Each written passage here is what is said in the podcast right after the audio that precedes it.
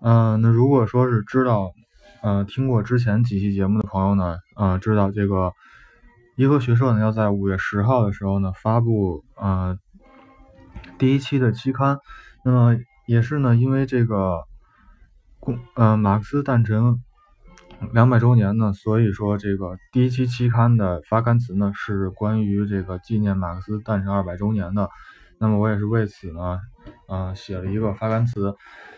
那么这期节目呢，为了这个纪念马克思诞辰二百周年，所以说我把这个发刊词呢，先给大家读一部分。然后呢，如果想啊阅读全文的呢，可以关注我们的公众号。然后呢，在五月十号那天呢，会有这个获取的地址。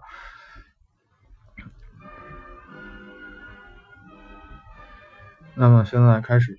嗯，当共产主义还没有完全统治世界的1818年，在德意志西部的一座小城，一位男婴诞生了。谁会想到，这位男婴在未来将带来一个全新的时代，一个属于布尔什维克的时代？那个男婴就是共产主义运动的伟大导师卡尔·马克思。正如德国存在主义哲学家萨特所说。我们这个时代，凡是试图超越马克思的人，不是在重复他说的话，就是被他已经否定的。他所创立的唯物辩证法，批判地继承了人类文明中的所有积极成分，宣告一切旧哲学的破产，是广大无产阶级推翻专制、反对迷信的思想武器。三十年后的一八四八年，欧洲上空飘荡着一个幽灵，共产主义。共产党宣言的问世，庄严地宣告：无产阶级失去的只是锁链，他们将获得整个世界。激荡三百年，是血与泪的三百年。从乌托邦到宣言，从北美公社到共产国际，从此社会主义从空想到科学，从理论到实践。导师的伟大不仅在于建立了一个党、一个主义、一个理论，生价值学说的诞生，赤裸裸地揭露了。资本家对无产者的剥削，也从经济学的角度预言了资本主义自己将埋葬自己的结局。而最使君王和资本家们畏惧的是另一个伟大理论——唯物史观。唯物史观指出，人类一切社会的规律，资本主义必然灭亡，社会主义必然胜利的前路。无论哪一个社会形态，在它所能。容纳的全部生产力发挥出来以前是绝对不会灭亡的，而新的更高的生产关系在它的物质存在条件下，在它的物质存在条件在旧社会的胞胎里成熟以前是绝不会出现的，则为无产者争取自身解放指出了前路：解放生产力，发展生产力。一百年前，在西方，那个幽灵冲破了神圣的围剿，圣彼圣彼得堡东宫的一声炮响，人类历史上的第一个布尔什维克政权就此建立。在中国，第一部白话文小说《狂日记》出版。将新文化运动推向高潮，中国开始对德先生和赛先生进行初步探索，这是中国人的第一次广泛的思想解放运动，是对中国旧思想、旧制度的沉重打击。还是那一年，在瑞典斯德哥尔摩皇家科学院的大厅里，标志着科学界桂冠的诺贝尔奖颁发给了马克思马克思普朗克。开开尔文勋爵所说的。物理学的那朵乌云终于释放出了划破天际的闪电。如果说马克思的唯物辩证法从哲学的角度宣告了上帝的破产，普朗克的量子力学则是从物质的世物质世界角度得出了同样的结论。今天是二零一八年，那片黑暗依依然存在，但它它它依然看起来是那样强大。但是我们稳操胜券。二。曲折的前路，人类的历史是充满矛盾的历史，是阶级斗争的历史，是曲折中前进的历史。自从人类的大脑产生了意识，自从有了体力劳动和脑劳动的分离，自从神话时代的终结，从此不再有什么救世主，也没有什么神仙，一切都要靠人类自己。上古时代，人们把雷电看作是托尔的巨锤敲击，那是一个诸神的时代，每一个现象都是神的行为。那时的文字还十分复杂，只有少数书吏可以书写。自然的，这些人成为了诸神在人间的代言人。那个时候，任何事都需要通过祭祀来解决。这是对自然的敬畏还是迷信，其实很难说清楚。生产力的发展使人们对自然界的依赖少了那么一点，人们开始可以改造自然了。这个时候，军事贵族、工匠、商人开始出现在人类社会。伴随着这种变化，是理性的崛起。古古希腊的泰勒斯率先从理性出发看待这个世界。在那时，诸神已接近黄昏。随着东西方两位帝王的开拓精神，欧亚开始连成一片。而文字的简化使文化传播进入庶民的圈子里。大概五百年后，轴心时代最终确立。从太平洋到地中海，人们将。心灵寄托在神圣化、人格化的绝对意识，它的诞生使大量的不同的民族开始趋同，但它的诞生也使趋同后的不同阵营开始了千年的战争。这场战争一直持续至今。在这个时候，代言人再次出现，人们为了争夺权威性而争吵不休。曾经双头鹰一分为二，大禹王子孙为了应许之地开始了千年的期盼。新月从沙漠到绿洲，再从绿洲到沙漠。东方的觉者开始为友情重生祈福。他以神圣的形式诞生，却给人类带来黑暗。无论是雪高原的奴隶，还是欧洲工厂里的劳工，或是那些只只能终身披着黑纱的女性们，他们从未觉得自己是不幸的。世界是不公平的。因为代言人告诉他们，一切疾苦是上一世作恶，或是跟他们说今日的虔诚换来死后的天堂。他还经常的掩盖自己已经虚弱的事实。他的诸多子孙将一些已经腐朽的东西，经过一番粉饰，以一种全新的形式展现出来，不断的愚弄大众。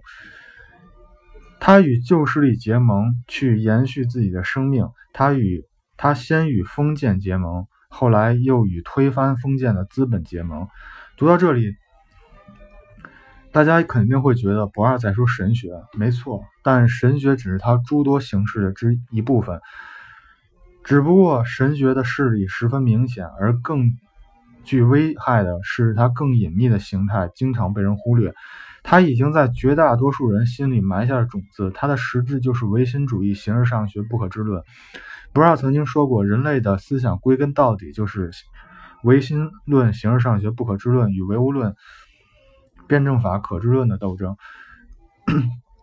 神学会随着科学的不断发展，物质的极大丰富，将变得越来越虚弱。但它的另一个部分就不是那么好消灭了。它使每个人觉得世界上有永恒不变的事物，以至于明明人类的社会已经。经历了数字变革，但每一个时代的人都认为他们生活的在最终的社会形态里。它使人认为每个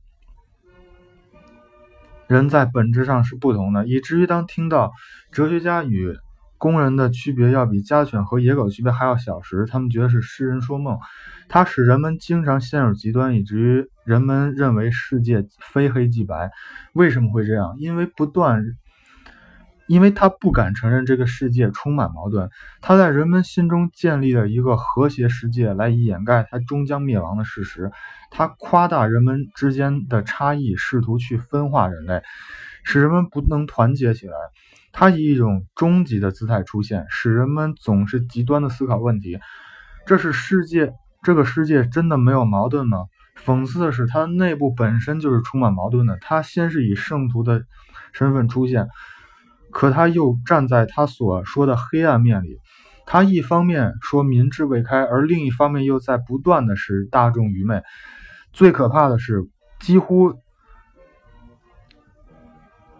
所有人都不会承认自己是无知的。他杀死了一切怀疑他的人。他一方面剥削着大众，但一方面又扮演着慈慈善家。他最显形的部分在人类的人口中占了近七十亿人。他不会把与他不同的人看作同类。可怕的是，他们把毁灭异己不是看作罪恶，而是看作在拯救异己。这使得在七十亿人大体上分成了五个阵容。这里，我想问问地球人口的剩下的人们：如果你不加入他们，他们会与你分享天堂或净土吗？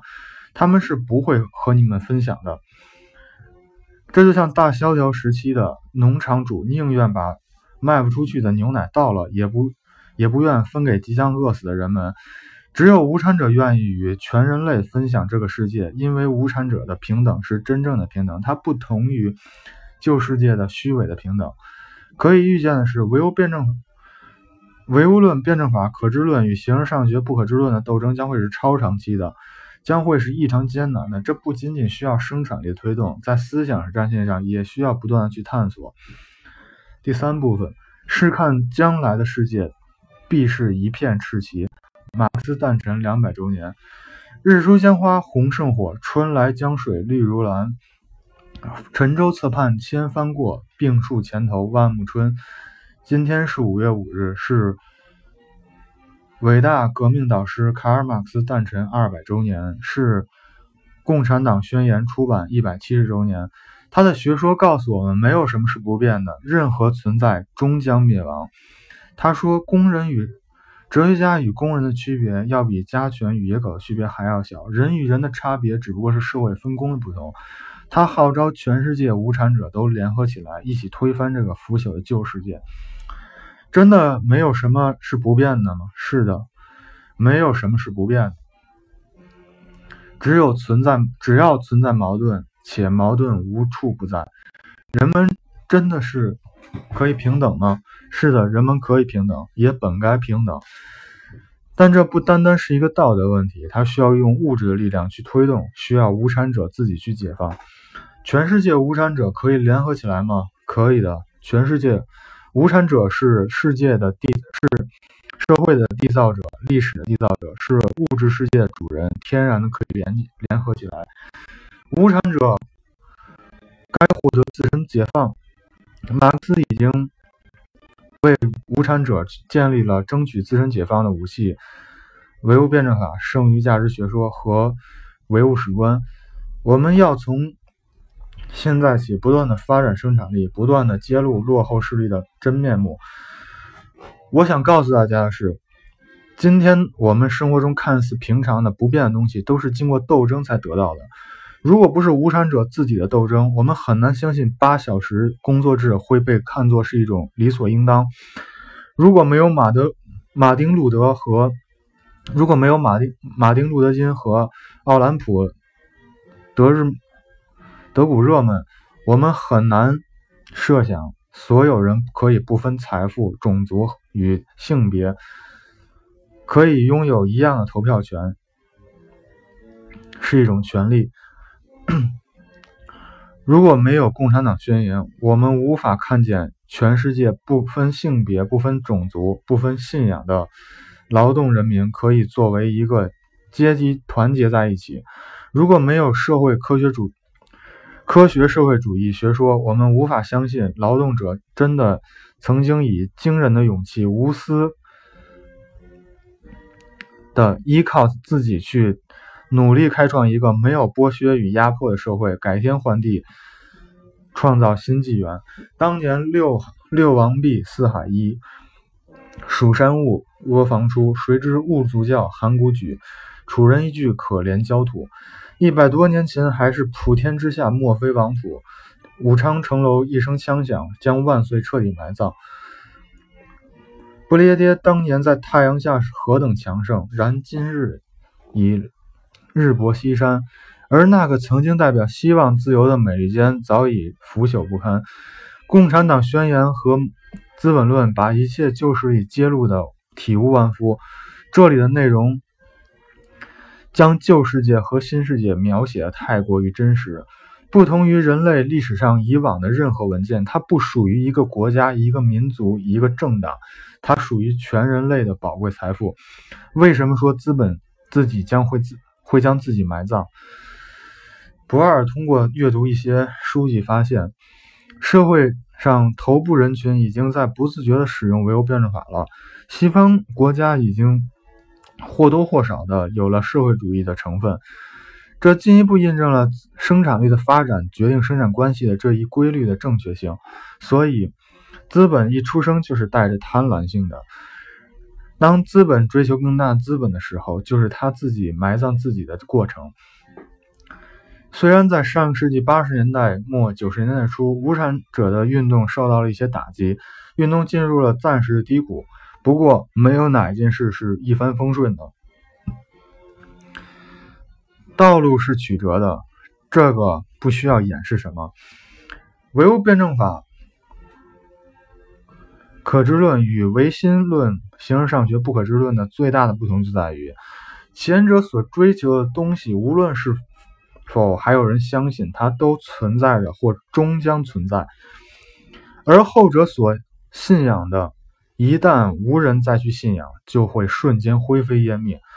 所以，虽然看起来后者的势力很强大，但我们稳操胜券。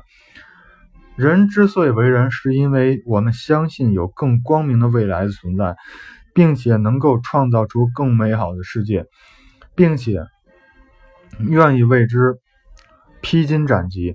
而马克思和共产党宣言就是一把火炬，就是一盏明灯，它在黑暗的人类丛林中照亮了前行的道路。全世界无产者联合起来，英特纳雄耐尔就一定会实现。不二十月四十。四月十号创作，好，谢谢大家。如果想看全文的，可以订阅我们的，嗯，一和学社的公众号，然后在五月十号的时候就可以看到原文了。然后，嗯，好，就到这里，谢谢大家。